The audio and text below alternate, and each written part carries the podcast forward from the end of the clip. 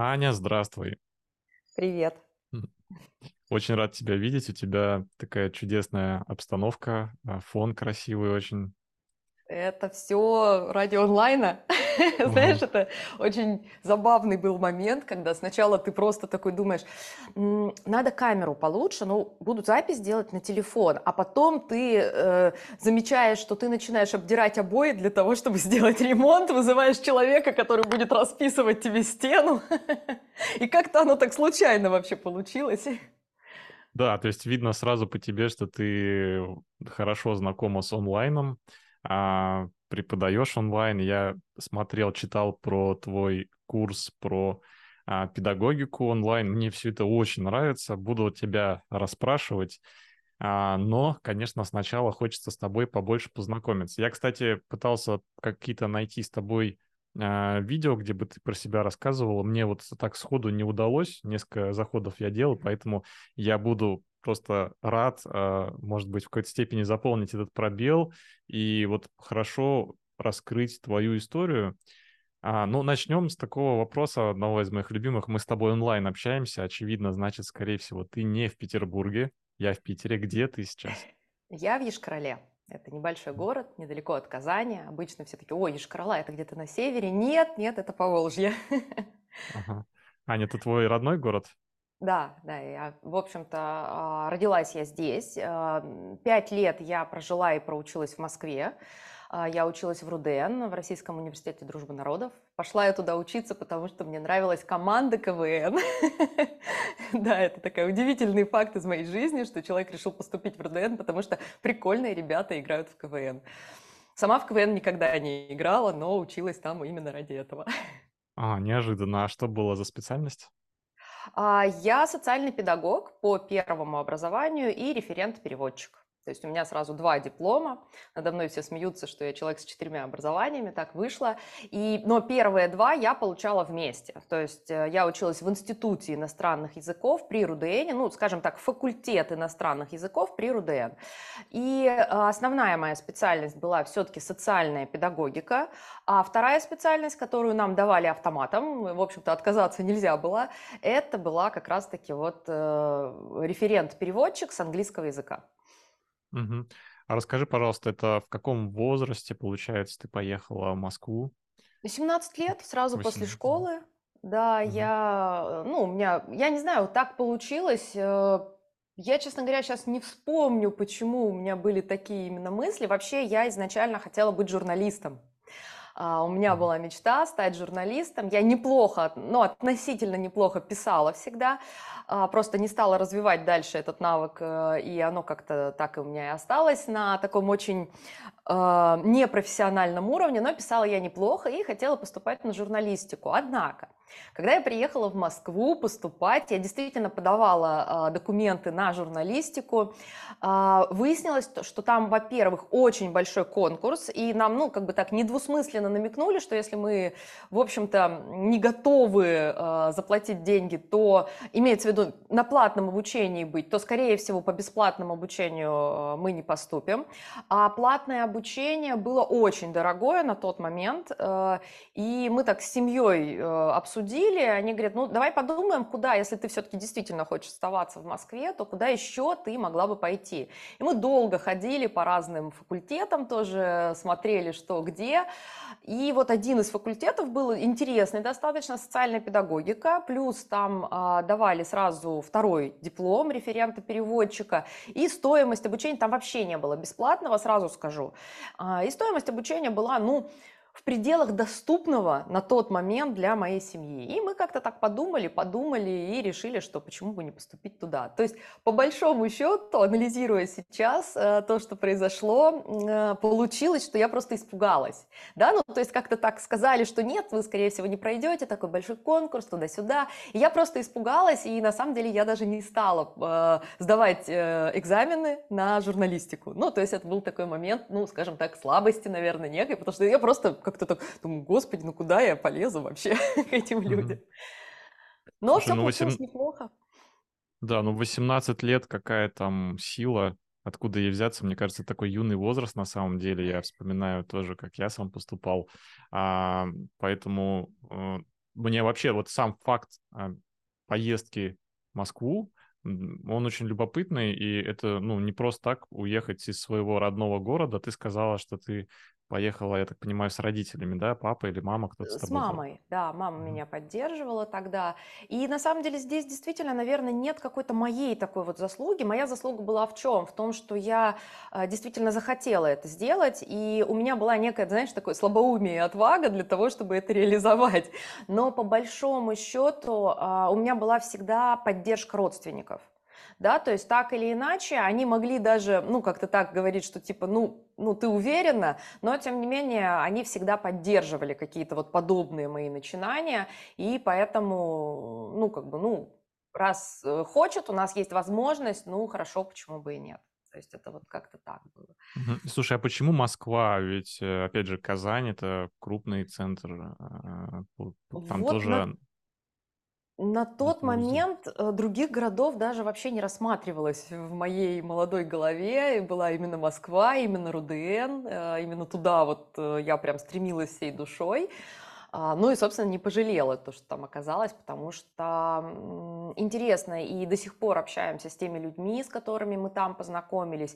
Ну и, конечно, уровень образования, который они на тот момент давали, был э, выше, чем, допустим, даже ну, у нас тут в Ишкарале я могла получить где-то в пединституте. Мгм. А что с проживанием? Где ты жила в Москве? И были ли вообще какие-то зацепки у твоей семьи, может быть, родственники в Москве, друзья? А у нас были родственники в Москве, но а, я жила в общаге. Я прожила сколько, наверное, три с половиной года, два с половиной года в общаге. Эм, Это было большое такое общежитие, женское общежитие считалось. У меня а, была комната на трех человек, но мне всегда везло по факту.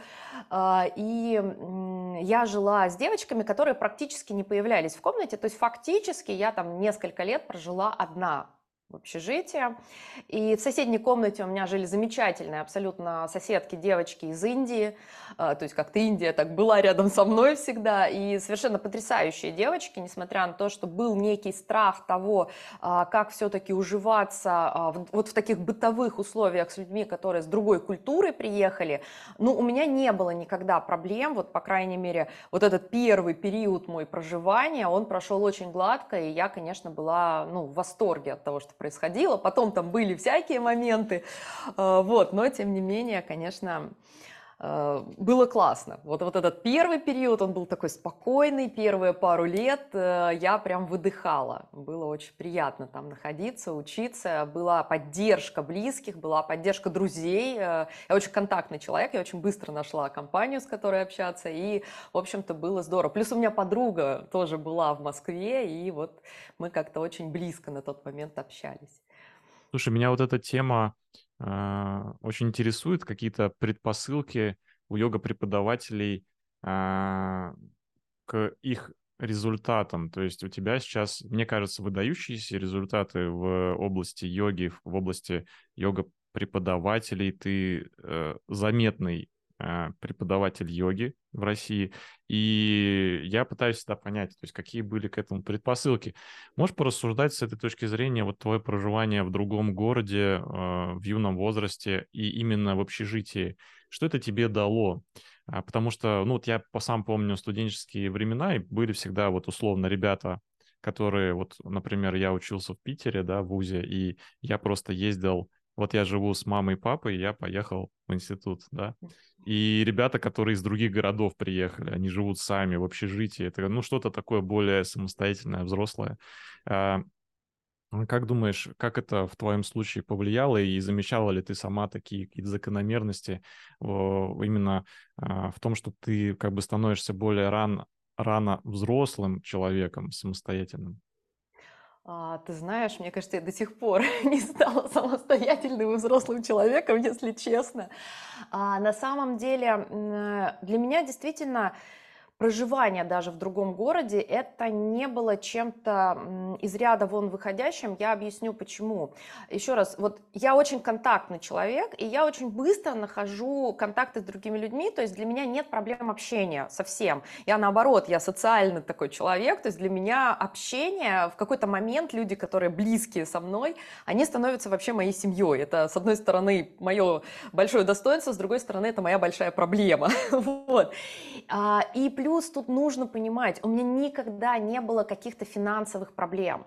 То есть мои родители на тот момент сделали все для того, чтобы я могла чувствовать себя, ну, пусть не фривольно, да, то есть у меня не было каких-то сверх вот тогда от родителей поступления денег, но мне хватало, действительно, а, мне хватало на все, мне хватало на проживание, мне хватало на то, чтобы сходить куда-то погулять, мне хватало на то, чтобы купить себе какую-то одежду, плюс общежитие это не такие большие деньги на самом деле, это стоило не очень дорого, и поэтому у меня как-то, я как-то, знаешь, не чувствовала вот этой вот как раз какой-то такой супер взрослости э, или там того, что какая я молодец, я уехала от родителей, да нет, я всегда понимала, что, в общем-то, меня очень сильно, у меня есть очень сильная база, поддержка и то, э, за счет чего я могу себе вот сейчас позволить, ну, скажем так, в кавычках, расслабленную жизнь.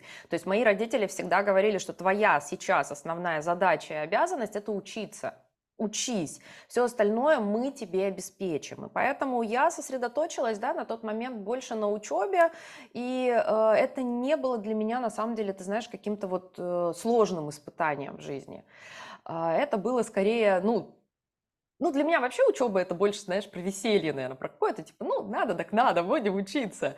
Вот, поэтому я, честно говоря, до сих пор у нас очень близкие отношения с родителями, и до сих пор они меня очень сильно поддерживают а, в каких-то вот таких моих начинаниях. А, поэтому не знаю. Единственное, что мне это, наверное, действительно дало, когда ты встречаешься, ну, то есть все равно школа, семья, а, компания, а, в которой ты привык общаться и вращаться, это определенные люди, которым ты уже действительно знаешь э, подходы, с которыми ты понимаешь прекрасно, где там тонкий лед, где что, а тут совершенно новый контекст, люди, с которыми ты живешь, абсолютно незнакомые тебе люди, люди с других культур, а, люди с других городов, люди из других абсолютно социальных обстановок, с которыми ты вынужден проживать вместе и очень близко контактировать. И, конечно, это дает огромное просто понимание вот этих вот социальных взаимосвязей и того, как настраивать э, общение, коммуникацию практически с любым человеком. Вот это, наверное, да, это действительно был очень такой важный э, период становления. И в том числе он мне потом очень сильно помог в дальнейшем. А, и вот э, в тех, на тех работах, в которых я работала до йоги, и, соответственно, в йоге тоже, потому что действительно для меня ну, любой человек, какой бы ни пришел ко мне на тренировку, очень редко у меня возникают проблемы с коммуникацией. Очень редко. Я настолько хорошо сейчас секу уже, что вот к этому подходить не надо. А вот этого, наоборот, надо потрогать раза четыре за тренировку. А вот с этим надо пошутить. А вот с этим... И это как-то происходит на интуитивном уровне. Я... У меня нет этого, ну, как бы, что я не думаю об этом в голове в своей, что, ой, надо сейчас вот пошутить эту шутку. Нет, я просто прекрасно понимаю, что сейчас это нужно, это важно, и это как-то происходит органично абсолютно. Слушай, одна из моих задач это вот именно постараться а, вот то, что тебе кажется только естественной частью себя, тебя, а, найти все-таки какие-то предпосылки. Потому что ну, люди, преподаватели йоги сталкиваются с этой проблемой, с проблемой коммуникации. Вообще, вот я уже который выпуск эту тему поднимаю, вот мы с Сашей Титовым про это разговаривали, что вообще преподавание йоги — это прежде всего коммуникация. И также у Агапкина, по-моему, я слышал в одном из диалогов, что там, если у преподавателя йоги есть какие-то сложности, он просто не умеет коммуницировать. Ну, под сложностями там подразумевалось прежде всего финансовые проблемы и невозможность найти учеников. И вот этот подкаст, ну, его слушают очень много преподавателей, которые эту сложность имеют, у тебя ее нет. А можем мы как-то все-таки за что-то зацепиться, как ты стала такой общительной, То есть я, и это факт, я, мы с тобой созвонились, и, мне кажется, нашли общий язык за одну минуту, в основном благодаря тебе, а не благодаря мне. Вот, расскажи, а, что-то, может, было в детстве, какая-то особенная атмосфера в, а, не знаю, в школе, в семье, и, или это все-таки какая-то врожденная история, особенность характера? А, я думаю, то, и другое. Э, мы же формируемся, э, и как бы понятно, что есть какие-то врожденные истории. На самом деле, если я сейчас начну рассказывать про свою врожденную историю, ты скажешь, да ладно, да ну, ну все так реагируют, потому что на самом деле, если так брать, я меланхолик, здравствуйте. Да, у меня, э, да, да, я очень, если брать вообще вот меня в детстве, я очень чувствительный ребенок всегда была, и мама вот всегда, она рассказывает, что ты могла прийти из садика и просто сидеть и плакать. Просто сидеть и плакать. Меня никто не обижал. Нет, не было каких-то историй. Я просто садилась и плакала. И мама каждый раз ко мне подходила и говорит, Танечка, ну что ж ты плачешь-то? А я ей так говорю, мама, ну хочу и пла- плачу. Ну, то есть действительно напряжение ребенок снимал так, как он пытался. И с другой стороны есть истории эти забавные. Мама недавно опять вспоминала. Она говорит, она говорит, я помню, привела тебя в садик, э, и значит, ну вот первый вот этот поход, ты, говорит, плакала просто вот вот просто плакала, говорит, так, что у меня, говорит, сердце разрывалось. Потом я, понятно, привыкла к садику, начала ходить, и тут, говорит, я тебя привожу, и приводит новую девочку. И девочка плачет. И ты к ней подходишь, садишься рядом, начинаешь гладить ее по голове, говоришь, ну не плачь, ну все будет хорошо, да, да нормально, да не переживай, пойдем, я тебе игрушки покажу. То есть, с одной стороны, а, это какой-то по-любому врожденный вот такой, знаешь, а, социально настроенный тип, наверное, личности. То есть э, мне действительно очень тяжело, я эмпатична до ужаса, и мне очень тяжело воспринимать проблемы, например, других людей или печали других людей, или боль других людей, если они находятся со мной даже вот просто в одном помещении. То есть я прям переживаю это как собственную. С другой стороны, а, сама по себе, наверное, а, обстановка, в которой я росла, она так или иначе ну, как бы вынуждала меня формировать определенные черты личности, черты характера, которые вот как раз сформировались в сангвинистический тип характеров, такой немножко эгегей, а, при том, что действительно сама по себе я очень чувствительная натура, и вот мои близкие друзья, они знают, у меня даже были моменты, когда близкие друзья мне говорят, Тань, ну ты вот ты вот когда вот в компании, ты такая веселая, такая зажигательная, такая... А говорит, когда ты вот в личном общении, почему ты молчишь? Я говорю, Свет, ну, надо отдохнуть просто немножко. Это действительно есть такое. У меня очень э, семья достаточно активная. У меня очень такой папа э, зажигательный тоже.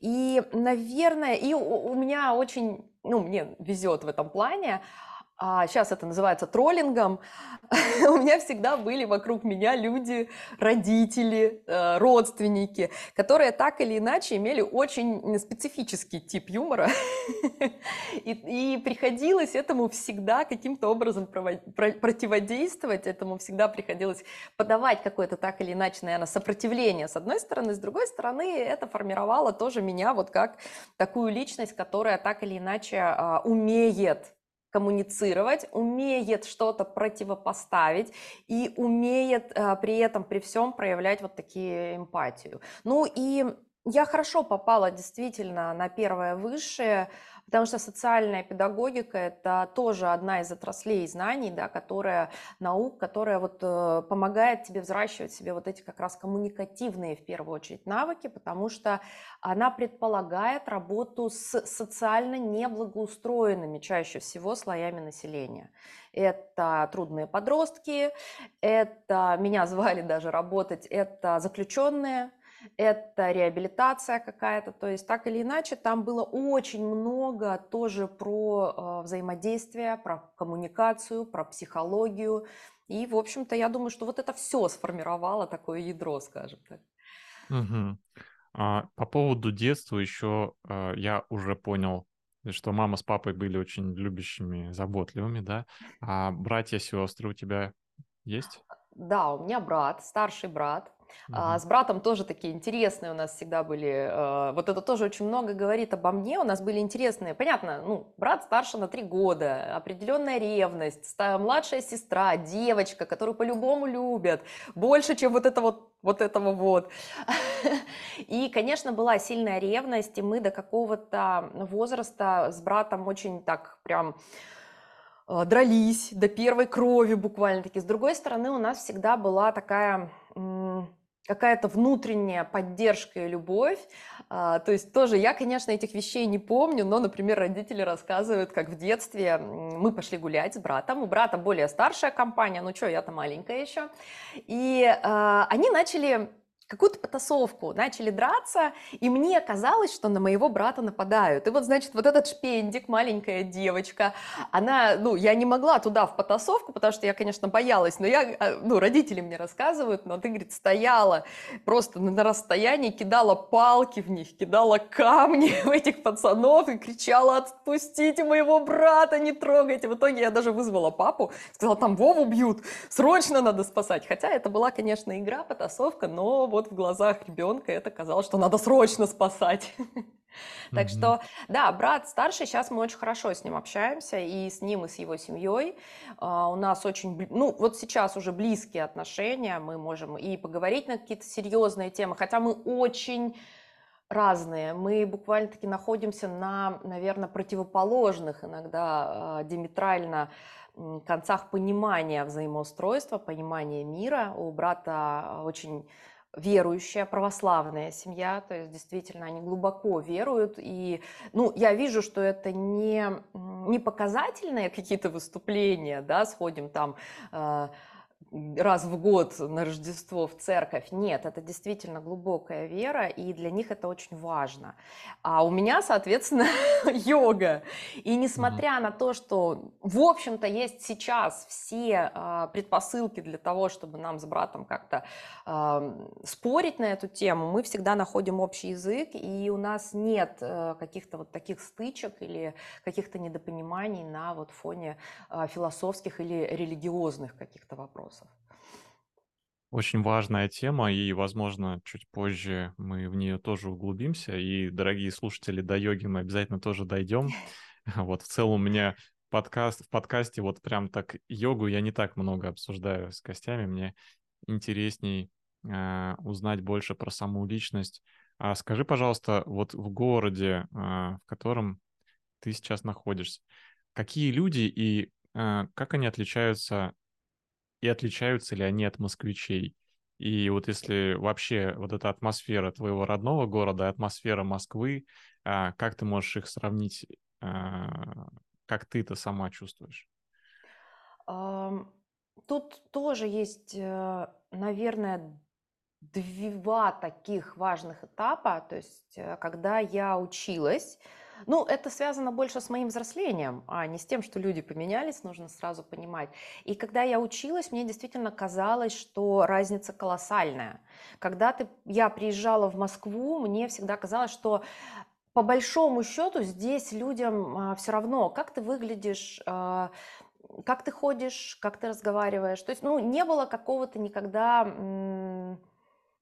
знаешь, такого я не встречала, по крайней мере, никогда осуждения, допустим, а, моей внешности или там а, у меня есть, ну, там, акценты, которые так или иначе присущи нашей области. А вот а, когда я приезжала из Москвы в Ешкаралу, маленький город, ну, у нас сейчас, наверное, 1300 человек всего, и, конечно, все очень, всех очень интересовала твоя личность, особенно если ты хоть чуть-чуть отличался от остальных. А раз ты уже живешь в Москве, раз ты уже уже встречаешься а, с немножко другим пониманием жизни, ты в любом случае будешь отличаться. И это было видно. Э, очень часто э, я встречала там какие-то, ну, слухи, скажем так, на свой счет, э, да, то есть какие-то такие вещи. И мне казалось, боже, какие здесь люди, они все зашоренные, они все зажатые. А, был такой момент, когда действительно я очень четко вот ощущала эту границу. А, разницу, скажем так, между москвичами и вот э, нашими шкаролинцами. Сейчас, честно говоря, я не чувствую какой-то колоссальной разницы. Да, это маленький город, и да, все друг друга знают. Ну, это нужно просто признать. И очень часто там встречаешься с кем-нибудь, начинаешь разговаривать, и начинается вот это, ой, а вот этого знаешь, да, да, знаю, а вот этого, а вот этого. И это всегда так. Но сейчас, может быть, времена изменились, может быть, я изменилась. Это нужно понимать. Сейчас нет какого-то, я не чувствую, по крайней мере, что ишкаролинцы колоссально или как-то прям отличаются от москвичей. Здесь тоже сейчас уже всем относительно все равно на то, как ты выглядишь, все уже готовы принимать э, тебя с твоими какими-то э, татуировками, э, там, пирсингами и всем остальным. Вот, поэтому сейчас нет. Сейчас я не могу сказать, что мы как-то сильно отличаемся. Единственное, да, может быть, из-за того, что маленький город, из-за того, что так или иначе все друг друга знают, чуть больше иногда теплоты бывает какой-то, потому что, ну, так или иначе, ой, а вот этого знаешь, да, да, знаю, и все, и пошло, разговор пошел. Вот, поэтому, наверное, как-то так. Опять же, я сейчас общаюсь с йогами, а в, в, йог, в йога-среде это что же? А вот этого знаешь, да, точно, вот мы с ним сидели, тут чаек пили, и, и пошла опять же коммуникация, поэтому я большой колоссальной разницы не вижу. Слушай, вообще, вот я тут, э, пока тебя слушаю, параллельно посмотрел по поводу твоего города, Ешкарала. А, ну, мне просто само по себе а, название уже интересует, да, ну, такое, соответственно, сказать, не, не очень привычное для а, русского уха, если ты про этот город ничего не знаешь. То есть, э, а как, как, как что означает его название? Красный Кра- город. Красный город. Да, Мгм. да, да. Это э, марийский язык, наш родной язык, собственно говоря, в Мариэл. Э, не спрашивай, я не знаю марийский Да. язык. Моя родня сюда приехала, ну, то есть как бы мы не коренные, скажем так, жители, не коренные марийцы. А, Вот. а, Но э, поскольку мы все равно достаточно долго, моя семья здесь уже живет, то есть, в общем-то, где-то так или иначе мы встречаемся. А, Национальный язык марийский, это финно-угорская группа языков, да, то есть, в общем-то, у нас здесь очень много проходит фестивалей каких-то именно вот э, финно-угорской вот этой группы, то есть сюда приезжают часто финны, потому что это тоже одна э, группа языков. Поэтому, э, да, очень много названий э, деревень, например, да, то есть вот у меня деревня, в которой сейчас живут родители, они там построили дом, она называется Мариушем, к примеру, да, и то есть очень много вот таких названий, именно на марийском языке, коренных, скажем так, которые я даже иногда, ну, они, они забавные, они такие смешные, и я даже иногда не знаю, что они значат. Мгм. Слушай, мне это очень интересно. Я вот и герб ваш посмотрел тут э, краем глаза, потому что, ну, я вроде бы и по России и, и где-то и бывал, но настолько мало еще всего видел, и у меня, знаешь, вызывает какое-то такое, какое-то такое восторг, уважение, и очень интересно, почему ты все-таки вернулась из Москвы в свой родной город. А, расскажи, пожалуйста. А, ты знаешь, я поняла, что я не хочу жить в Москве. Это был такой, э, ну, был ряд событий, который так или иначе меня к этому привел. Вот, э, если интересно, я могу рассказать. Конечно. А, у меня есть травма руки, то есть я э, живя в общежитии, так получилось, что ко мне подселили девочку из Анголы, это африканская э, страна, и, в общем-то, ну, подселили и подселили, я как бы, ну, я живу в общежитии, я же понимаю, что, ну, как бы, да, так, такое бывает. Но я как раз тогда уехала то ли на каникулы, то ли к подруге, я как-то уехала на несколько дней жить, и когда я вернулась в общежитие, оказалось, что меня ограбили. Причем, да, это да.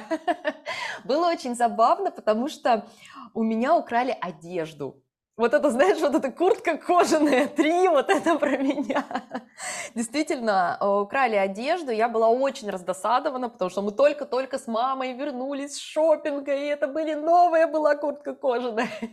Действительно, украли одежду, причем вплоть до белья нижнего. Э, и когда я вызвала полицию, у нас было местное отделение, прямо вот в студгородке, они пришли, они говорят, ну мы ничего не можем здесь сделать, потому что, ну, говорит, мы да, скорее всего, соседка. А соседка пропала просто, и она перестала появляться дома, она пропала.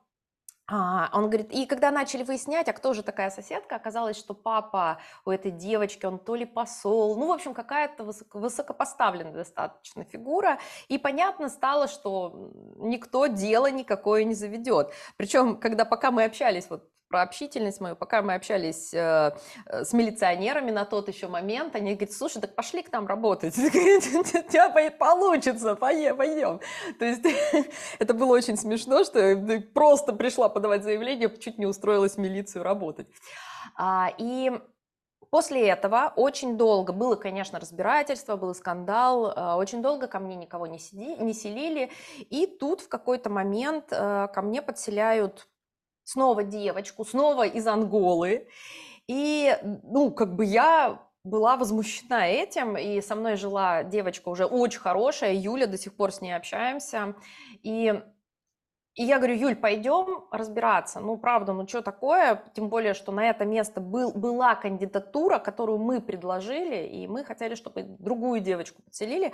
И мы э, пошли к э, нашему как он назывался старший вожатый по э, общежитию. Мы к нему пришли, и, в общем-то, я когда сказала, я говорю, ну, слушайте, ну, уже была история, давайте мы не будем к нам в комнату подселять вот э, людей. И он начал на меня кричать, э, он говорил, что что ты тут, и да я тебя э, за фашизм вообще отчислю туда-сюда. И я очень, опять же, ну, меня быстро можно завести, и я очень прям расстроилась, распереживалась по этому поводу, хлопнула дверью, сказала, да я сама вас посажу за фашизм, хлопнула дверью. И когда я выходила, было, э, была дверь, и в двери было стекло. Стекло было вот такое толстое, армированное. И, конечно же, я думала, что, ну, толкнув это стекло, ничего не произойдет. Но, видимо, я приложила такую силу, что я разбила это стекло и разрезала себе сухожилие. В общем, долгая потом была реабилитация, долгое восстановление. До сих пор у меня рука не восстановилась, но, в общем-то, мне это жить особо не мешает. Потом был скандал, потом нас вызывали к ректору, потом, в общем-то, был... Ну, попытались это все выставить так, что я, в общем-то, не самая благоприятная личность, что я, э, э, в общем, пью, вожу мужчин и вот это вот все, но когда начали глубоко копать и пришли мои преподаватели из моего института, говорят, слушайте, у нас что-то не складывается. У нас девочка досрочно сдает экзамены, идет на красный диплом, и как бы все лекции она присутствует. Мы ни, ни разу не видели, чтобы она, ну, как бы приходила в каком-то таком вот э, странном состоянии. И, конечно, провалилась попытка выставить меня как социально неблагоприятную личность. И все это как-то замялось. Э, в итоге я просто съехала с общежития к подруге. Э, мы с ней в итоге начали жить вместе. Вот, но история вот такая у меня была. Угу. И, и... Вот, и все это привело в конечном счете к тому, что я захотела прям вернуться домой. Я поняла, что сама по себе Москва, как она представлялась в моей голове, она, наверное, не соответствует э, тому, э, что она реально из себя представляет, что я увидела. И, э, и, и я, и вот моя подруга, с которой мы жили, э, мы вдвоем вернулись, она училась в Плеханово причем, и мы обе вернулись в Шкаралу, обе сейчас здесь живем и, в общем-то, довольны, счастливы. Угу. Москву люблю, люблю, вот прям, но... Ну, хочется сказать, общага закаляет в любом случае, мне кажется. Общага — это то, через что нужно пройти, я считаю. Да, особенно вот эти какие-то, знаешь, э, моменты, когда тебе там, не знаю, 20 там, с небольшим лет, и тебе нужно отстаивать себя перед какими взрослыми э, людьми, вот этими преподавателями или там в общежитии какая-то администрация там и так далее, которые априори считают тебя никем, а, очень важными, а ты как будто бы, ну, должен либо с этим согласиться, либо восстать в какой-то степени, да. Я вот э, тоже это в ВУЗе всегда наблюдал, что есть люди, которые были такими более покорными, соглашались, ну, что преподаватели иногда себя вели, по крайней мере, у меня в ВУЗе, мягко говоря, ну, неадекватно, очень мягко говоря. И были люди, которые восставали и которые э, были вынуждены согласиться с, с этим. Ну, ну да, это интересно. Так, э, слушай, вот ты учи, обучилась в ВУЗе, да? А как ты видела свое будущее, именно карьеру? То есть э, ты ее видела в Москве или нет? Или ты сразу понимала, что ты будешь возвращаться э, домой? Э, да, я, ну, это уже был четвертый, конец четвертого, пятый курс. Я уже понимала, что я останусь в Ишкарале. А, у меня был такой период, когда пятый курс, там уже все равно подготовка к диплому, установочные лекции. И последние полгода мы уже фактически, вот таких прям лекций их не было, были установочные. У меня был момент, когда я просто каждую неделю на поезде а, ездила в Москву, а, вот именно на установочные лекции на несколько дней, потом возвращалась домой, там снова ехала и так далее. А, очень тяжелый на самом деле период. У меня на тот момент а, начали проявляться вот эти сонные параличи, то есть нервная система настолько сильно. да, причем, знаешь, каждую неделю буквально я могла просыпаться от этого всего.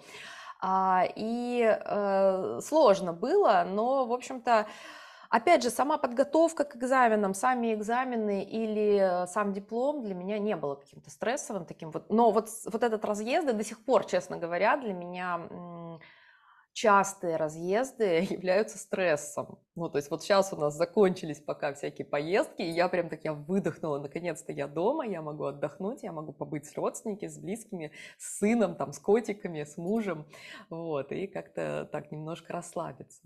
Угу. Вот, а тогда я прекрасно понимала, я в Москве работала, у меня было несколько попыток устроиться на работу, и прекрасно все складывалось, и, в общем-то, если бы я оставалась работать, я работала менеджером по подбору персонала в одной из, ну, таких хороших фирм, с очень хорошими, очень хорошее начальство, мне как-то вообще везет по жизни, у меня начальство всегда хорошее попадалось, и э, я понимала, что если я там останусь, то, в общем-то, я дальше по карьерной лестнице могу пойти достаточно неплохо, потому что получалось у меня все это дело.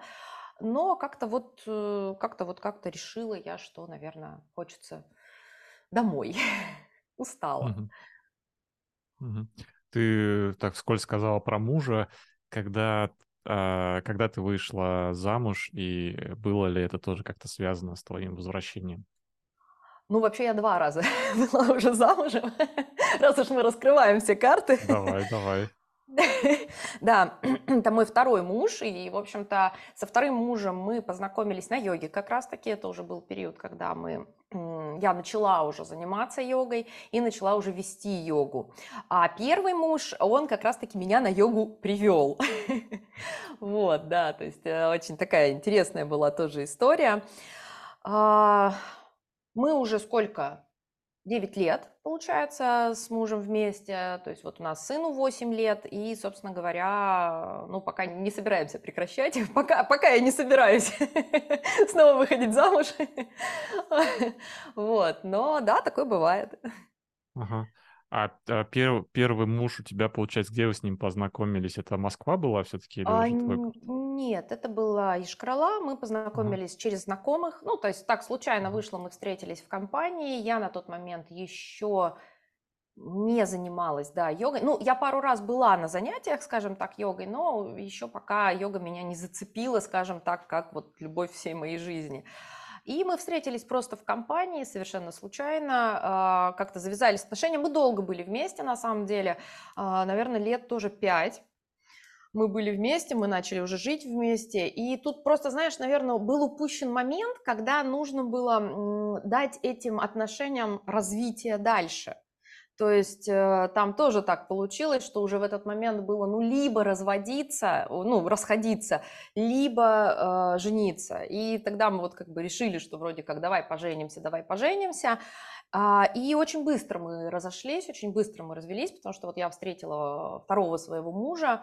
Это было мое решение, что мы должны расходиться, и как раз оно совпало вот с моим первым большим обучением по йоге. Это такой был очень сложный, наверное, переломный, один из переломных моментов моей жизни, когда прям действительно было тяжело, потому что, ну, как бы что-то старое, оно уже себя не оправдывает, а что чего-то нового его еще как такового нет.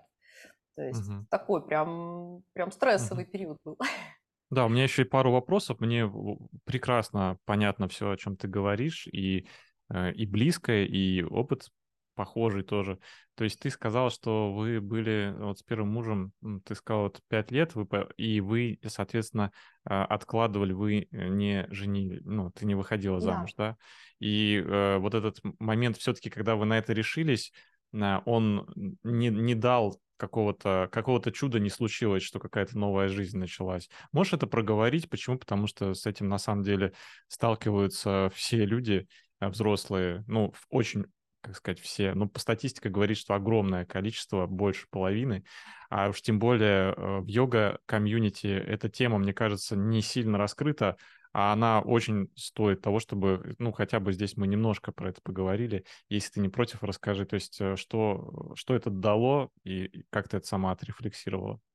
А, ну, на самом деле, да, действительно, мы то есть в момент, когда уже происходила, скажем так, свадьба, отношения уже зашли, наверное, в ту точку, когда возврата обратно не было.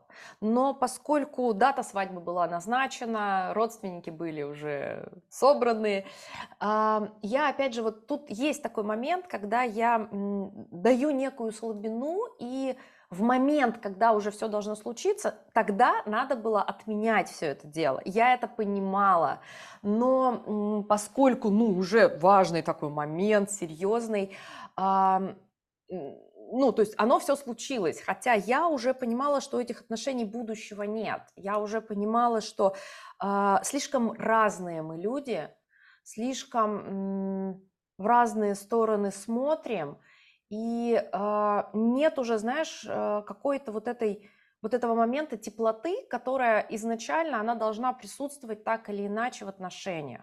То есть у меня на тот момент не было желания эти отношения продолжать или каким-то образом реабилитировать. Э, потому что понятно, что через кризисы отношений проходят все. И мы с мужем недавно проходили очень серьезный кризис отношений, когда тоже был такой момент, что то ли разводиться, то ли уже непонятно. Но в этот момент вот мне лично а, помогает сесть и действительно подумать, я готова в эти отношения продолжать вкладываться. Эти отношения дают мне что-то, я могу в эти отношения что-то дать или, или уже нет. И вот там был такой момент, я прекрасно понимала, что эти отношения должны уже закончиться, я прекрасно понимала, что у этих отношений нет будущего, что я с этим человеком не хочу продолжать каких-то прям вот э, серьезных таких отношений, семью строить или что-то еще. Но да, э, был вот этот момент социального давления, когда ты думаешь, ну блин, ну уже сва- платье висит, ну куда я сейчас? Мы развелись буквально через полгода. Очень Мгм. сильно на это повлиял вот мой а, второй муж. Он на тот момент тоже, он как бы опять же он, а, он сказал, что решай, я буду тебя ждать. Ну то есть решишь уходить, я буду тебя ждать, а, но в то же время он на меня сильно не давил, что типа вот, давай, срочно разводись. Нет, у меня было достаточно времени для того, чтобы решить, и у меня была вот такая поддержка, которую я понимала, что, ну да, если что, он прям, он говорил, если что, я тебя заберу, мы уедем куда хочешь, чтобы на тебя никто не давил, ты только решай уже, давай, решай. Вот, поэтому опять поддержка вот такая близких людей, она мне лично, она вообще дает очень много сил по жизни жизни. Вот, угу. поэтому если вот так говорить о том, на что обращать внимание, если вы столкнулись с кризисом отношений, э, с кризисом каких-то вот таких э, жизненных, то подумайте, что вам дает эти отношения, что вы можете в это отношение вложить и хотите ли вы этого. И если, наверное, уже ну, ничего нет, то ну, а смысл? Угу, вы будете копить напряжение по факту, которое потом И куда-то выльется. спасибо тебе большое за искренность. А, скажи, пожалуйста, еще, если тоже на эту а, часть посмотреть, а, две, два момента я еще вижу здесь. Это а, свадьба, которая отложена на потом, скажем. То есть ну, есть такое ощущение, что если люди вот условно не поженились первый, второй год, то потом еще меньше будет хотеться, и это откладывается, откладывается, откладывается. Это первый, первый вопрос. А, как, ты на, как ты сейчас это видишь, как, можно сказать, правильнее было бы делать, э, вот если мы можем какой-то некий такой рецепт, рекомендацию mm-hmm. дать. И второй момент тоже, мне кажется, супер важный, он связан, это, конечно, ребенок. То есть, когда пара тоже решает или не, завести ребенка, скажем, вот в первые один, два, три года, когда вот считается, ну, там, что, что самые яркие чувства, да, вот именно в этот период появляется ребенок, и это может быть такой, дать сильный толчок, и что пара будет вместе долго и без, может быть, даже вообще без, без каких-то больших кризисов. Или наоборот, то есть ребенок отложенный на попозже, чем позже, позже, позже, тем меньше хочется, чем старше ты становишься, тем уже думаешь, уже и так я весь занят, какой там ребенок, уже вот мы так живем и живем. Вот, вот эти два момента, расскажи, как ты считаешь? А, ты знаешь, я думаю, все индивидуально. А, объясню, почему. А, я, у меня есть примеры семей, которые вот буквально поженились, там они были вместе со школы, да, и поженились после института, сразу родили, родили детей, и у них сейчас продолжаются хорошие отношения, замечательные. И, опять же, они проходят через кризис, все проходят через кризис. Это не значит, что безоблачно все, нет. Но они продолжают жить вместе. И у меня есть э, примеры пар, которые э, долго-долго были вместе, души друг в друге не чаяли, и потом происходит свадьба, ребенок, и они расходятся. Это очень индивидуально. Я думаю, что ни свадьба, а, ни ребенок, они не могут быть прям как таковым спусковым э, крючком для того, чтобы либо эти отношения продолжить, либо эти отношения разрушить. Всегда люди, всегда все решают люди и взаимоотношения между людьми. Вы можете всю жизнь прожить, не расписываясь, и у вас будут прекрасные взаимоотношения. Вы можете пожениться, родить ребенка и разбежаться как просто враги, которые ненавидят друг друга.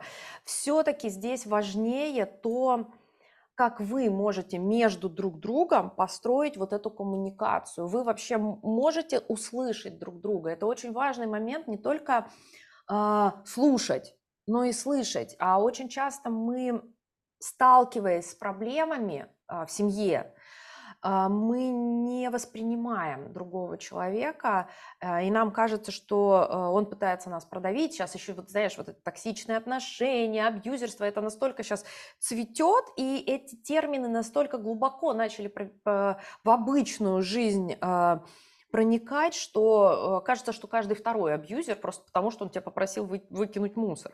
На самом деле это не так, и, допустим, что мне вот помогло последний, через последний кризис пройти с мужем, серьезный был, действительно очень серьезный был кризис, и я не стала э, делать вид, что во всем виноват он. Я очень сильно села и проанализировала собственное поведение, и я поняла, в каких моментах я могла быть действительно не, не, права, но в каких моментах я ставила свои а, ожидания, я ставила свои какие-то а, понимания того, как должно быть выше, чем его, а так быть не должно. Вы равны, в первую очередь, вы равны, и вы должны коммуницировать друг с другом на равных. И вот это очень важно. Научиться не только э, другого человека воспринимать как соседа, да, как по общежитию, но и как другую личность, с которой так или иначе, у меня с ребенком сейчас такие взаимо- взаимоотношения, но как личность, личность, которой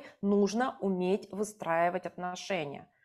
То, что это твой муж или то, что это твой ребенок, ну, как бы еще не значит, что ты можешь ими командовать. Это в первую очередь люди, с которыми ты должен попробовать настроить отношения. Вот, наверное, как-то так. Поэтому индивидуально. Не, не могу ответить прям сто процентов на твой вопрос. Спасибо большое. А, скажи, пожалуйста, развод это все-таки трагедия или это нормальная тема и можно жить дальше? Да можно жить дальше, конечно. Можно. Ну, опять, как, как ты к этому относишься? Есть ведь очень много установок э, чисто психологических у людей, а, когда, допустим, а, человек считает, что женщина обязана быть замужем. Ну, это установка. Установка навязанная, установка воспринятая. И, конечно, для этого человека развод будет трагедия. И этот человек всегда будет зависеть от того, что мне срочно нужен еще один муж срочно, потому что я женщина, я должна быть замужем. Есть женщины, которые вообще считают, что как бы не обязательно. И это тоже установка. И mm-hmm. она может быть как в плюс, так и в минус. Да? То есть женщина, которой установки, да вообще эти мужики нафиг не нужны, она тоже может многое потерять в жизни и многое не увидеть. Вот, поэтому не то и не другое. Вопрос твоего, того, как ты воспринимаешь эту историю. Хочешь воспринимать это как трагедию? Ну, окей. Хочешь воспринимать как праздник? Классно, тоже здорово. Все, все очень сильно зависит от восприятия, очень сильно. Мгм. Да, да, Ань, очень много тем хочется с тобой обсуждать, я даже не знаю, что мы успеем, а что может быть и еще встретимся. Поэтому тут просто я боюсь упустить что-то. Тут у меня прям много-много ниточек, пока ты рассказывала, появилось, за которые я хочу зацепиться. Вот, ну, очень хочется, конечно, а, послушать и успеть вот нашей первой с тобой встречи, это как йога появилась в твоей жизни, да? А, и дальше я продолжу уточняющие вопросы. Давай. А, люди. Мою жизнь определяют люди, и йога в моей жизни появилась благодаря моему первому преподавателю. Это на тот момент был самый сильный, я до сих пор считаю этого человека одним из самых сильных преподавателей йоги в нашем городе. А, Ее зовут Ольга. У меня вообще с именем Ольга связано очень много э, хороших именно моментов. И я когда пришла первый раз именно к Ольге на занятие, Ольга Молодцова, я когда первый раз пришла на занятия, я влюбилась не в йогу. Я влюбилась э, в то, как человек проживает эту йогу в момент ведения тренировки. Это было для меня настолько удивительно. А, я попала в какой-то действительно вот в магический процесс. Я попала не просто на тренировку по йоге, я попала, знаешь, в какой-то Хогвартс, потому что она действительно, она так руководила этим процессом, она настолько четко понимала, где, как, за какие ниточки потянуть, чтобы вот здесь у человека получилось, а вот здесь он вот не убился, и при этом она прям побуждала к действию. А я из тех людей, которых надо, эгегей, давай, давай, давай, гнись, гнись, ничего, спина пройдет. И я, конечно, влюбилась э, сначала в тренировке, сначала вот в эту атмосферу а, какого-то такого позитива, которую она создавала. А, в конце э, концов, я тогда работала в ФМС, и я э, в определенный момент, был очень интересный, у нас у одной из моих коллег был юбилей, 50 лет, и она говорит такую фразу, она говорит, представляете, я 25 лет уже работаю в ФМС.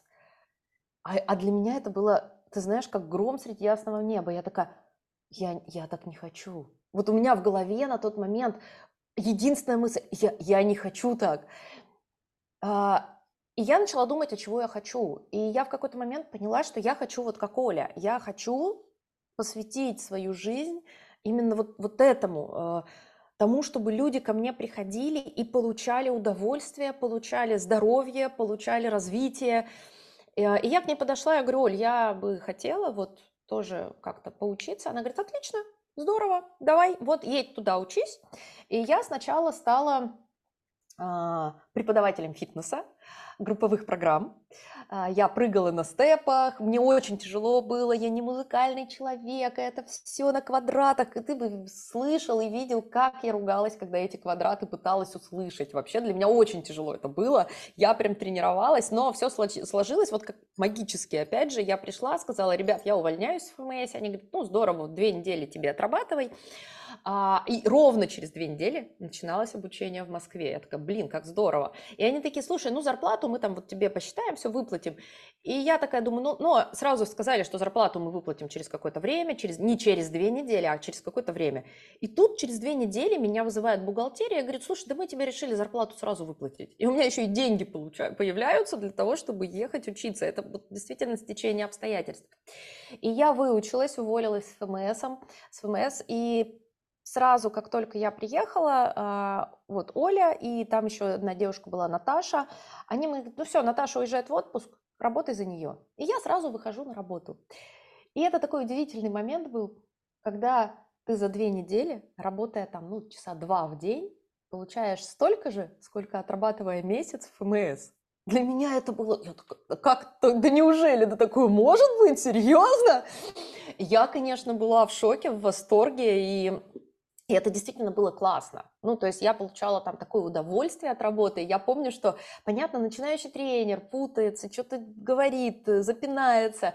И я просто ходила с, вот с такими глазами, полными людьми, любви к людям, желанием причинить добро. Я ходила за людьми и говорю, пойдемте по тренинг, пойдемте я с вами позанимаюсь. Ну, давайте я с вами позанимаюсь. И для меня была радость тренироваться с одним человеком, да, там, с двумя. То есть я с удовольствием всегда туда шла. А в какой-то момент уезжает Оля, она говорит, ну все, веди йогу. А йогу-то я не училась вести. И я выхожу в группу и понимаю, что я вообще не знаю, что с ними делать. Я начинаю что-то вспоминать, что-то рассказывать. А еще группа, это была утренняя группа, а я ходила на вечернюю. То есть утренняя группа меня не особо хорошо знала. И я их так боялась. А они еще, ну я же знаю, я заменяю Ольгу, саму Ольгу я заменяю. То есть это был просто в моих глазах идол. И для меня, конечно, это было очень волнительно, но тогда тоже случился важный момент. Я поняла, что мне нужно учиться. Я не знаю, что сделать, делать с людьми на йоге. Вообще не понимаю абсолютно. И когда мне задают вопросы, Аня, у нас не получается, а что делать, я не знаю, как на них ответить. И я начала искать хоть какие-то зацепки. Сначала я тоже съездила на какие-то буквально два дня, ну просто посмотреть вообще, что по йоге дают. А потом э, в Пране э, была большая конференция по йоге, наша йога. И я туда приезжаю, и там огромное количество вообще педагогов, и я, конечно, тоже с такими глазами на все это смотрю. А, там вот я познакомилась с Лапой, Зенченковским, Зенченко. А, на тот момент это были прям, ну, действительно люди, которые много всего дают. А, с Булановой. А, и я выбираю, думаю, нет, надо, надо все-таки что-то подумать, а, куда-то поехать. А, и через какое-то время, летом, я еду еще на один а, большой выезд. Это был, не, не помню, как называется, честно скажу, но это был выезд на природе. И там я знакомлюсь с МНК, с Сидерским, причем и с самим Андреем Сидерским, и с его дочерью, а, с Еленой Сидерской. Очень много там были, было других преподавателей, педагогов. И начинаю выбирать, куда же поехать-то учиться-то, куда поехать, куда поехать. И к Сидерскому, у меня было две, на самом деле, больших таких, э, э, больших преподавателя, куда я прям хотела. Первый – это Сидерский, но Сидерский давал э, только, у него был курс только в Киеве. И, и Зенченко, у которого случайно я вижу, что курс в Питере. Ну, и я такая, Киев, Питер, Питер, Киев, куда же ехать? И я посчитала просто по деньгам, по деньгам, это было экономическое решение, к Сидерскому очень хотелось, очень хотелось, но чисто с экономической точки зрения я понимала, что Питер для меня сейчас реальнее. И я еду к Зенченко э, в Питер, и там мы знакомимся с Ксенией Шацкой, собственно говоря. То есть там, я считаю, начинается а, вот как раз-таки вот этот путь, который сейчас меня привел на то место, где я есть. Зенченко вообще очень много получилось интересностей таких. Я заканчиваю этот курс с, с Ксюшей. Мы на тот момент, вот особенно на второй сессии, мы очень хорошо с ней начали общаться. И меня всегда, конечно, поражало, что Э, что такая умная девочка вообще здесь делает. Ну, потому что я-то просто сильная всегда была. Вот. И э, на второй сессии, я помню даже этот момент, я уже была беременная, и Ксюша просто, я говорю, Ксюша, я беременна, а у нас экзамены. И я просто помню, как я сдаю эти экзамены, там надо было личную практику сдавать, и из другого конца зала у Ксюши просто такие глаза на меня зачем ты, это, зачем ты делаешь мою расану? вот, это, она до сих пор мне это припоминает на самом деле. А, вот, и потом на мне, сразу скажу, а, практика Зенченко сработала его методика на мне сработала, но мне много-то и не надо было. Надо помнить, что я фитнес-тренер, я подкачанная, у меня достаточно сильные мышцы всегда было, были, и я, ну, как бы, я все равно работала с физическими кондициями, когда, и, но когда я была, вот, занималась йогой, всегда был такой, знаешь, контекст «потерпи, потерпи, и все пройдет». И я терпела, я очень терпеливый человек, я терпела, у меня иногда болела спина так, что если я, не дай бог, после практики йоги запнусь, или оступлюсь. У меня просто темнело в глазах, у меня была такая резкая боль, что темнело в глазах, мне надо было встать, вот так вот продышаться и идти дальше. И я знаю, вот, но мне говорили, терпи, спина пройдет, спина привыкнет. И тут я еду к Зенченко. Зенченко мне говорит, да ты что, в йоге, в асане должно быть хорошо. Напряги ноги в шпагате. Я напрягаю ноги в шпагате, разъезжаю шпагат, у меня ничего не болит, и я вот с такими глазами, у меня шок. И, конечно, она мне сработала. А потом я приезжаю, начинаю работать э, с группой, а на группе не работает. Группа меня не понимает. Я говорю, напряги ноги. Они говорят, да я напряг. Я говорю, ну хорошо, растолкнись. Он говорит, да я растолкнулся. Я говорю, ну соберись тогда. Он говорит, да я, я говорю, ну малобанху хотя бы подтяни. Он говорит, да я подтяни. Аня, я сделал все. Я не могу. Объясни по-другому. А у меня нет инструментов. И меня спасло то, что я ушла в декрет. А, и пока я была в декрете, я тоже работала все равно, я буквально через месяц вернулась на работу, и начался расцвет Инстаграма. И в Инстаграме а, я увидела, что есть огромное количество других преподавателей, огромное количество возможностей одну и ту же асану сделать по-другому. И самое главное, я увидела тогда э, Игоря Пантюшева, я еще подумала, ух ты, наш, из Ишвара, думаю, а так двигается интересно, не по-ишваровски как-то, явно не расталкивается. А у него были тогда задачки от Игоря Пантюшева, я начала их делать, и у меня практика начала расти. Просто потому, что я делала то, что предлагал какой-то мальчик из Инстаграма. И это было удивительно для меня. А, а потом я смотрю, все упоминания о Зенченко пропали. Я думаю, ну странно, ну ладно, ну, что мне-то. И я ему написала, я говорю, слушай, Игорь, а ты не хотел бы приехать в Ишкаралу провести семинар? Я говорю, ты такой интересный, ты так интересно двигаешься. Я говорю, я хочу у тебя поучиться. Ну и вместо того, чтобы куда-то ехать, у меня маленький ребенок, я решила его пригласить к себе. А он взял и согласился. Для меня тоже это, знаешь, было такое, ты вообще, я про себя-то думаю, ты вообще нормальный из Сибири ехать в какую-то Ешкаралу? Но он мне позвонил и сказал, Ань, у тебя могут быть проблемы. Я говорю, в смысле? Он такой, ну, мы с Анатолием а, разошлись, разошлись, ну, как-то так, и, скорее всего, говорит, ну, уже есть несколько прецедентов, что Анатолий как бы исключает из списков Ишвара йоги тех, вот, кто со мной общается. И я решила рискнуть. Мне было настолько интересно, учитывая вот эту, знаешь, какую-то честность, с которой он ко мне а, подошел, что он сразу предупредил, я решила рискнуть, мы провели первый семинар, и это был второй переломный момент в моей жизни, потому что после его семинара семинара, я помню, я пришла к своей группе, у меня были огромные на тот момент группы, человек по 30-40, это для Ишкралы нереальные какие-то показатели. Я пришла вот так, села напротив них, я говорю, ребят, то, что мы делали, а, я теперь абсолютно точно понимаю, у меня было ощущение, но теперь я понимаю, что не работает, но как сейчас это будет, я пока не знаю. И начался новый период, когда я начала действительно перепонимать ведения тренировок и отталкиваться в ведении тренировок не от своих ощущений, а от того, что я вижу у людей на коврике.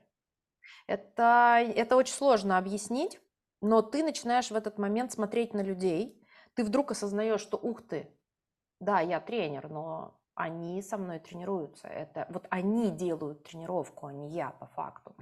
И потом в 2018 году, когда вот Игорь запустил свой первый курс по педагогике. Я, в общем-то, была вот в числе тех людей, которые приехали к нему э, на курс на этот в Новосибирск, и там мы познакомились с Ольгой Ужеговой. Ну, то есть вот, в общем-то, все и сложилось. Вот, то есть вот так начинался мой курс, э, мой путь, точнее, в йоге. И вот сейчас я там, где я есть, я вообще до сих пор считаю, что мне просто повезло, честно тебе скажу. Вот, так сложилось. Ну, я, Ага. конечно, рада. То есть вот эта череда выборов, которые ты делаешь в какой-то момент, э, она имеет очень важную роль. И, ну, я считаю, что сложилось все прикольно и классно. Слушай, ну вот этот момент, что ты сама написала Игорю и позвала его в город, мне очень нравится. Я сейчас делаю что-то похожее. Э, не буду говорить э, имен, но это действительно так работает. Мы, знаешь, а, вчера собирались, я устраиваю в Питере встречи преподавателей, мы собираемся, там и обучающая программа, лекция, мастер-майнды, в общем, очень так разнообразно все.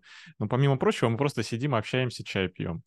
И э, мы такую тему как раз поднимали. У нас одна девочка хочет быть организатором, и она думает, что, ну, там все занято вообще, то есть уже все организаторы есть. Я говорю, вообще нет. Вот в Питер многие крутые ребята не ездят, потому что их просто не приглашают. И, ну, то есть вот то, что ты пишешь, мне очень откликается, что на самом-то деле можно просто написать и пригласить. Никак, никаких здесь больших проблем нет. Действительно, организаторов, вот кто мог бы вот э, при, пригласить, там как-то помочь, там зал, а, какие-то анонсы и так далее. Это здорово, поэтому такая твоя смелость очень откликается. А, а скажи, пожалуйста, по, по, по поводу вот этого списка преподавателей Ишвара йоги, можешь немножко рассказать? Прозвучало очень так любопытно, то есть есть какой-то аккредитованный список, да, которые вот э, могут преподавать вот именно это направление? А, ты знаешь, я не знаю, как сейчас, я очень давно уже а, с этим не связывалась. Раньше, да, ты получаешь диплом, и тебя вносят на сайт. То есть на сайте можно посмотреть всех преподавателей. А, я не знаю, сейчас поддерживается этот сайт, не поддерживается, есть ли этот список или нет, но действительно, после того, как мы с Игорем уже начали сотрудничать, меня действительно убрали с сайта, я там висела, меня действительно убрали с сайта.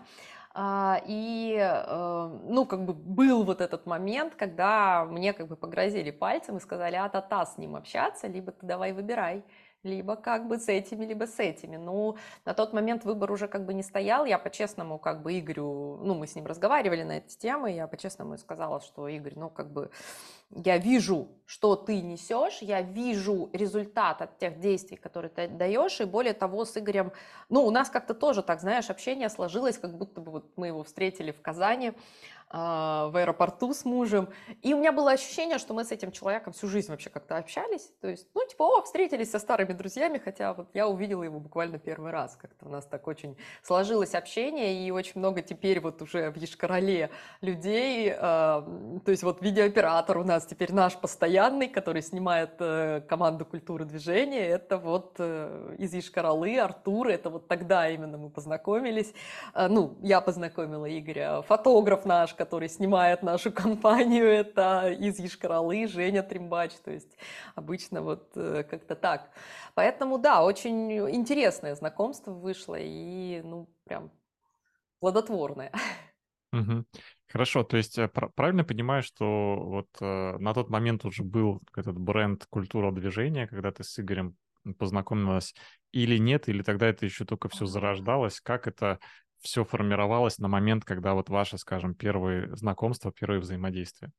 На тот момент у Игоря было, была уже его культура движения, то есть он уже а, начал формировать эту концепцию. А, он уже на тот момент ездил со своими семинарами. Я думаю, что, конечно, об этом он гораздо лучше расскажет, но тогда он уже привозил семинары по культуре движения. Да, это были три семинара. А, и вот когда он представлял свой курс по педагогике, это все равно уже было в, рамке, так, в рамках так или иначе культуры движения. Да? То есть это его проект, это он создатель э, проекта культуры движения. Э, Teachers сейчас, который существует, это уже продукт, скажем так, э, более глобальный, и э, в этом продукте уже есть вложения и, допустим, Ольги Ужеговой по методологии, да, то есть каких-то, и вот э, Ксении Шацей, э, Шацкой с анатомией, с физиологией, и наших кураторов в том числе, которые так или иначе помогают нам создавать все это, то есть это уже такой, скажем так, бренд. А на тот момент это была концепция, это был, была идея, которую Игорь уже а, тогда создал, то есть она уже тогда была. Слушай, ну, создается впечатление, что это именно такая командная работа, а нету такого, может быть, сильного акцента на а, гуру, который все это придумал. Вот как ты это можешь э, сравнить, если это корректно, а, с тем же Зенченко, да? Потому что ты и там училась, и вот сейчас ты взаимодействуешь с Игорем. Вот концептуально, философски, э, это по-разному все-таки или это все равно близко? А, это очень по-разному. И опять же, здесь очень сильно зависит от людей. А, я объясню. Игорь очень открыт к взаимодействию. И а, с Игорем можно всегда обсуждать. То есть ты можешь к нему прийти и сказать, Игорь, я считаю, ты не прав. Потому что, потому что, потому что. И Игорь никогда не скажет, да ты просто дурак. У него в голове нет вот этого концепта, что люди дураки. Он всегда первое, о чем он подумает, почему человек решил, что это вот так. То есть он будет размышлять на эту тему, и в контексте этих размышлений рождается что-то другое всегда. То есть когда ты не отвергаешь точку зрения другого человека, а начинаешь над этой точки зрения думать, ты всегда приходишь к каким-то другим и новым выводам. У Анатолия была концепция немножко другая, то есть все-таки Анатолий был более такой, знаешь, централизованный, скажем так. То есть он все-таки считал, что вот э, его мнение а, наиболее важное, скажем так. Хотя, опять же, видишь, я все-таки была учеником, я не была глубоко в этой концепции задействована, и поэтому я тут могу как бы не совсем правильно, возможно, интерпретировать и понимать. Я могу вот по поводу Игоря, да, я действительно могу сказать, а по поводу Анатолия, по ощущениям, очень по-разному. Да, я и не ожидаю, я думаю, зрители Мгм. тоже нас не ждут, что мы какие-то там суждения будем прям однозначные выносить. Да, Это да. скорее такое беседа про наши, э, про наши, про твои в большей степени ощущения, как ты Да. это видела, да.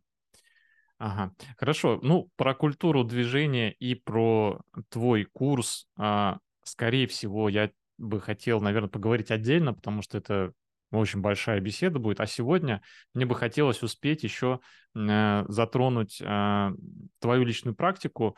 Э, что для тебя сейчас йога э, уже даже, знаешь, чуть больше с уровня, может быть,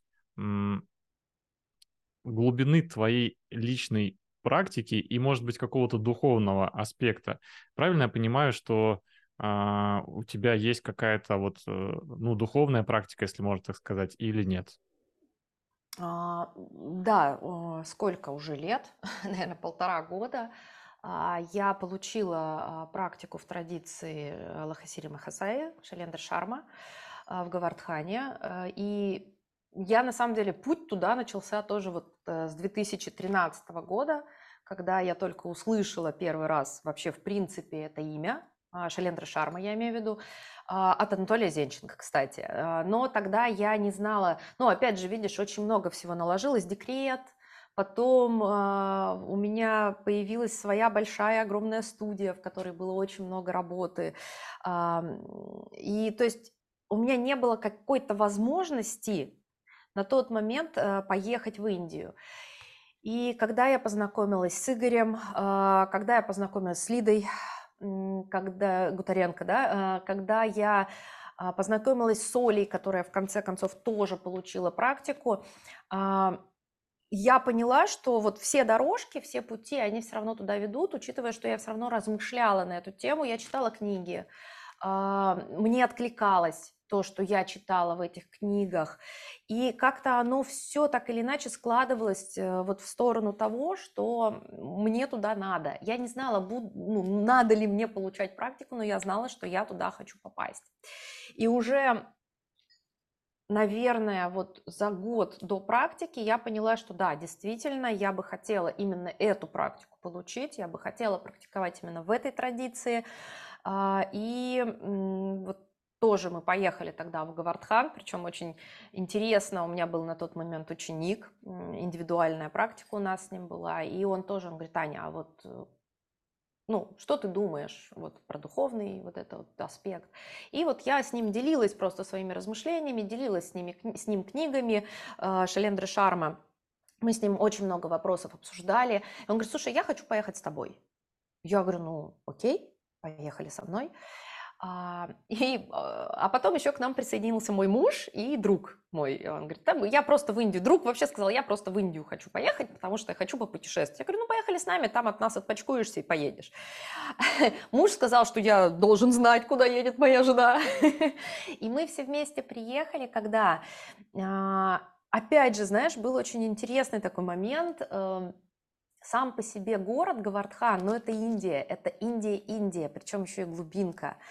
И это шум, это жара, это запахи определенные, это другая культура, другой контекст. И тут я попадаю а, вот в этот парк, а, в общем-то, на Смашан, где стоит дом Гуруджи, и как будто выключают все, выключают звуки, выключают запахи, выключают жару. И знаешь, такое тоже было ощущение, что время вокруг тебя останавливается, и ты такой думаешь, вот, вот я попал сейчас туда, куда надо. И э, очень было волнительно. Я когда получала практику, думаю, да, вдруг не дадут. А что же я буду делать-то, если мне практику не дадут? Все, жизнь-то моя закончится, потому что, ну, вот, вот к этому я шла. А, и, конечно, очень волнительно было, очень волнительно. Сейчас моя практика – это вот э, крия-йога. И э, тяжело, э, тяжело с точки зрения дисциплины, потому что ты прекрасно понимаешь, что э, ты свой день должен распределить таким образом, чтобы у тебя хватило силы и энергии, желания для того, чтобы сделать практику.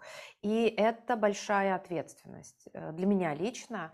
И это очень, знаешь, э, ну, то есть для меня это прям вот дисциплина, и э, мне очень тяжело именно вот эту дисциплину соблюдать, потому что здесь тебе хочется пообщаться с друзьями. Но я прекрасно знаю, что если я пообщаюсь с друзьями, то я потом приду в практику, и моя практика будет с отголосками этого общения с друзьями. То есть все, что ты делаешь в течение дня, не доел, ты с этим встретишься на практике. Не доспал, ты с этим встретишься на практике перетренил, ты с этим встретишься потом на практике. И вся твоя жизнь, она так или иначе начинает выстраиваться вокруг вот этого ядра. Теперь мое ядро моей жизни – это практика, вокруг которой я так или иначе пытаюсь строить свою жизнь. Это очень тяжело, очень. Это пока самая сложная задача, а, которая есть в моей жизни, наверное. Ну, угу. очень интересно. Угу. Да, это, безусловно, очень интересно и достойно отдельного выпуска. И десятков моих уточняющих вопросов. А вот как э, можно объяснить вообще, что такое крия-йога, да? Если вот э, там хатха-йога, которую, собственно, мы преподаем, и которой я, как я понимаю, отношу и йогу, которую дает культура движения, хатха-йога — это асаны, это работа с телом, а, ну и, в принципе, и, плюс там дыхание, работа с вниманием немножко, да, это вот хатха-йога, которую мы привыкли видеть в йога-центрах, не знаю, наших э, российских городов. Крия-йога, я так понимаю, это нечто иное, да, это уже э, какой-то более духовный аспект. А что такое крия-йога? Э, в твоем понимании я ни в коем случае не прошу каких-то определений, это вообще ни к чему. Кому нужно, пожалуйста, Википедия, у меня тут тоже открыта сбоку, между прочим. Вот мне интересно просто, как ты это чувствуешь сама, как бы ты объяснила это там, не знаю, своему сыну или другу?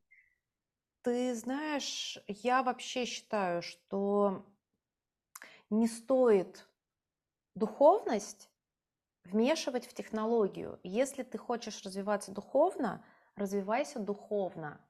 Это очень важный момент, когда я вдруг начала понимать, что от того, что ты занимаешься йогой, ты не становишься более духовным человеком. Более того, ты даже не становишься лучше человеком.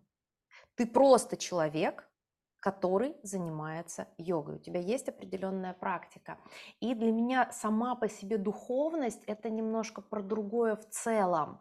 То есть я не вмешиваю духовность и свое духовное какое-то развитие, размышления на какие-то темы а, в йогу. Йога – это определенная технология, которую я делаю и получаю некие результаты. Духовность – это то, что я должна, ну, я для себя понимаю, это остальные не знаю как, я должна развивать отдельно. И это в том числе размышления, это в том числе чтение на глубокие какие-то темы разных мыслителей, то есть абсолютно разные. Это все входит в понятие, мое, мое личное понятие духовность. И духовность э, вот я сейчас очень грубо говорю, для меня лично в йоге духовности нет. Для меня это разное понятие. Я очень четко в какой-то момент их для себя развела. Потому что когда я увидела, что люди, которые дольше, чем я живу иногда, занимаются йогой, и они остаются такими же людьми. У них есть пороки, у них есть э, они плохо поступают, с моей точки зрения, иногда. А, они алчные могут быть, они могут предавать. В какой-то момент, ты знаешь, вот когда у меня было это смешение, человек, который занимается йогой, он духовный, у меня был шок. Я думаю, да как так? Ты занимаешься йогой, как? Как ты можешь оставаться таким человеком? А потом я поняла, что одно с другим не связано вообще. Хочешь заниматься духовными практиками, отдельно занимайся, это отдельное. Вот это вот а, какая-то, знаешь, ментальная чистота, духовная чистота, это нужно отдельно прокачивать. Мы отдельно прокачиваем мышцы, мы отдельно прокачиваем внимание. Хочешь качать духовную мышцу, качай отдельно духовную мышцу. Это вообще никак не связано с йогой. Ты можешь быть, простите сейчас, человеком говно, который занимается йогой. А можешь думаю, быть прекрасным прим... человеком, который йогой не занимается. Абсолютно. Я думаю, большинство вот зрелых людей, которые нас смотрят, они подтвердят, что все так и есть. Я тоже. А, э, то есть правильно понимаю, что вот э, крия-йога — это как раз вот про духовный путь? А крия-йога это про определен... для меня про определенную технологию, которая дает мне определенные результаты, скажем так. То есть а, духовный, еще раз, вот для меня духовный путь, он вообще с йогой не связан. Вообще не связан. То есть ни с крия-йогой, ни с хатха-йогой, ни с кундалини-йогой, ни с какой йогой, ни с раджа-йогой. Это отдельные мои личные какие-то размышления, рассуждения, мой рост психологический, духовный, ментальный, а, в отдельном вообще аспекте. Йога помогает мне в этом. Вот, вот то, что йога влияет на это, сто процентов. Потому что без йоги не получилось бы, наверное, достичь сейчас вот э, того результата моего психологического, ментального, духовного здоровья, который есть сейчас. Вот это да, но нет, это разные вещи, абсолютно. Угу. Это не э, для меня крия-йога это не духовный путь, нет, я не могу так угу. сказать. Хорошо, это очень интересно. Э, в таком случае, что дает э, крия-йога тебе? Э, как, какие она твои потребности закрывает? Ведь у тебя есть культура движения, да, и э, это хатха-йога, но у тебя есть еще и крия-йога, и вот твоя регулярная практика в этой области. А что она тебе дает, зачем тебе она вообще? Ты знаешь, Крия-йога не закрывает моих никаких потребностей. Крия-йога социально абсолютно никак не обусловлена. А, очень сложно это объяснить, э, очень сложно донести, наверное, вот эти вещи. А, крия-йога, а, вообще йога, глубокая практика йоги, она же тебе, ну то есть она не нужна ни для чего в твоей социальной жизни, по большому счету.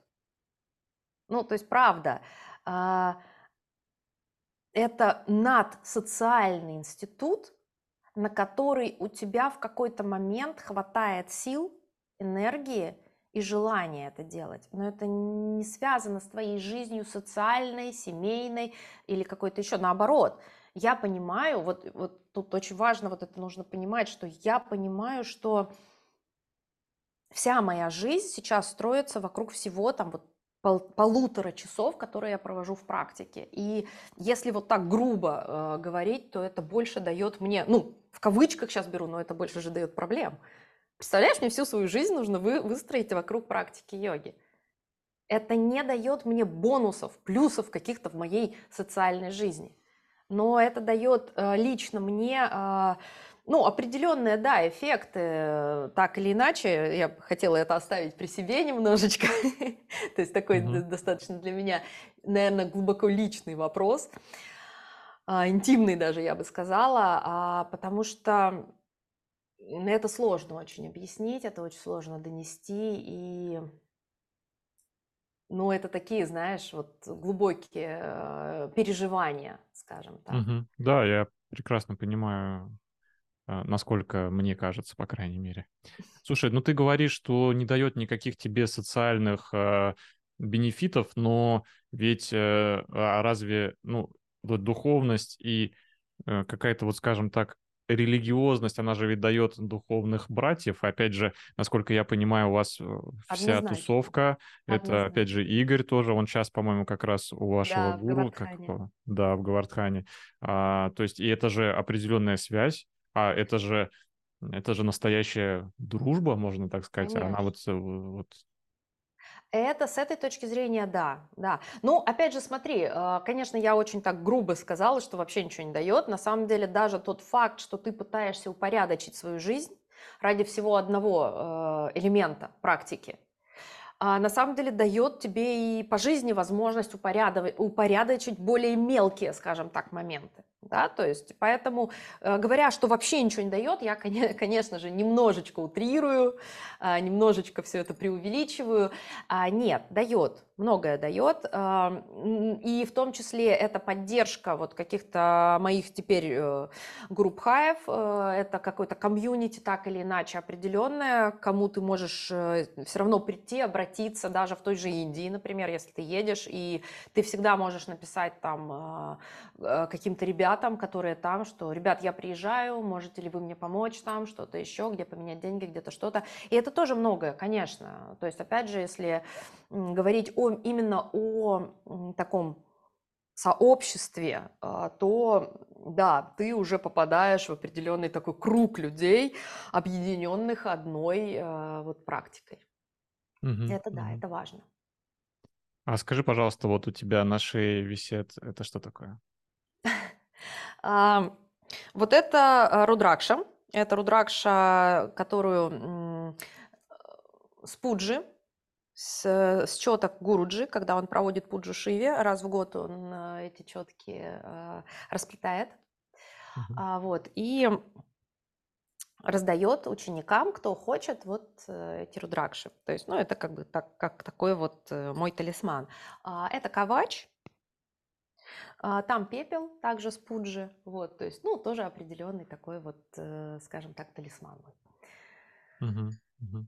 Ты, вот, ты вот упомянула, что пуджа Шиви, а, правильно понимаю, что вот, э, можешь немножко объяснить, вот, а, Шива, э, это является как основное бог, божество для тебя и для практиков крия-йоги, или как это устроено?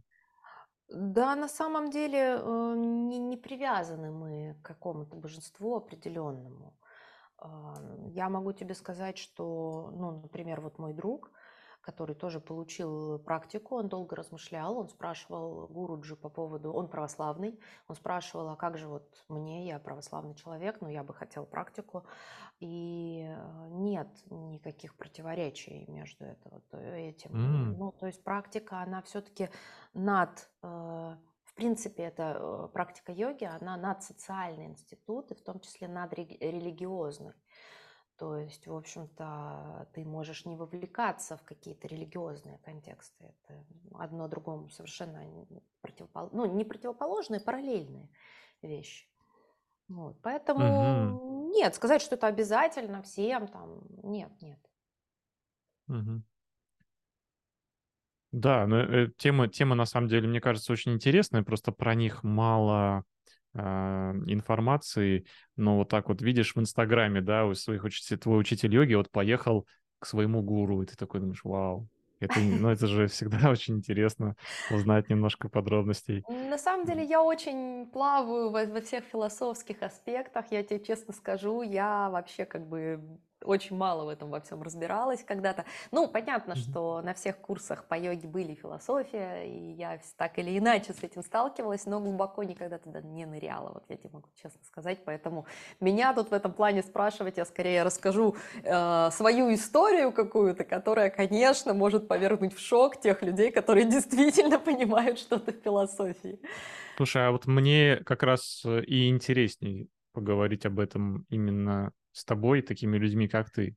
Потому что с людьми, подкованными в религии и философии, ну, ты там будешь получать некую такую идеальную витрину, но за этим мало жизни, как мне кажется. А вот как раз у, у меня вот как раз у, у обычных смертных людей. А, мне вот очень интересно как раз, э, ну, что это для них, как у них это представлено. И спасибо, что ты а, так, как, э, как, как ты посчитала нужным, поделилась. Я уверен, что это очень ценно. Это интимная тема, конечно. Вот поэтому... Это да, это, знаешь, да, такой да. момент. Я даже где-то в соцсетях особо не распространяюсь о своей практике крия-йоги. Ну, потому что тебе хочется это оставить для себя. Вот это что-то такое, то, что происходит за закрытыми дверями, и прям вот очень-очень, знаешь, хочется сохранить момент таинства. Вот здесь есть такой момент. Да, я это уважаю, спасибо, э, что рассказала, ну, в том объеме, в котором посчитала нужным. Ань, спасибо тебе большое. Вот я посмотрю, мы с тобой, да, полтора часа общаемся, и ты, конечно, находка в плане, с тобой можно бесконечно разговаривать. Да, и, поболтать я люблю. Да, ты любишь поболтать, это, это классно. Вот, у меня осталась масса еще к тебе вопросов, и я надеюсь, что мы с тобой не последний раз э, ну, вот в таком формате. Еще э, я листал, смотрел, что и в Питере была с мастер-классом. Э, я на нем, к сожалению, не был, и я буду очень рад, если ты доберешься до Петербурга, и вот вживую тоже было бы классно познакомиться. Мы как раз с Ксюшей обсуждали момент. Я говорю, слушай, ну, может быть, как-нибудь вот на выходных, которые в январе будут, я говорю, как-то выбраться бы к тебе, потому что, конечно, хочется. И с Ксюхой да. пообщаться, пообниматься, и вот как бы тогда, может быть, да, можем с тобой прям вживую встретиться. И тоже да, да, я с огромным удовольствием приглашаю тебя вот э, тоже на личное интервью. И я бы хотел тоже и у тебя позаниматься. Я уверен, что в Петербурге очень много людей бы с удовольствием пришли и еще к тебе потренироваться. Я с удовольствием. На самом деле, я кайфую, когда веду тренировки. Мне прям действительно по кайфу. Здорово. Но это видно, то есть я просто по, по, по твоему фону сразу Сразу видно, что ты кайфуешь от практики. Мне нравится, у тебя там коврик для стойки на руках, да, вот такой небольшой. Да, да, да, да, да, да, да. Такой Это завистью смотрю. Да, последнее приобретение. Я, ой, вообще мне очень нравится, потому что постоянно нужно было перетаскивать большой ковер, чтобы что-то показывать неудобно на паркете. И тут, когда у меня появился этот маленький коврик, боже, это просто подарок небес. Йога матик вот просто one love, чуть вот прям вообще. Смотрю с завистью, тоже хочу такой. Очень рекомендую, вот прям а, горячий рекомендацион, если ты действительно пинчи, стойки на, на голове, стойки на руках, это must have, я считаю. Угу, угу. Очень удобно. Да, берем. Продано. Хорошо, Ань, спасибо тебе большое. Э, классная беседа, прям от души. Спасибо тебе. А, рад был пообщаться, познакомиться. С удовольствием тоже пообщалась. Спасибо большое, что позвал. И прям тоже вот с огромным удовольствием. Зови снова, я всегда рада. Класс. Все, пока-пока. Пока-пока.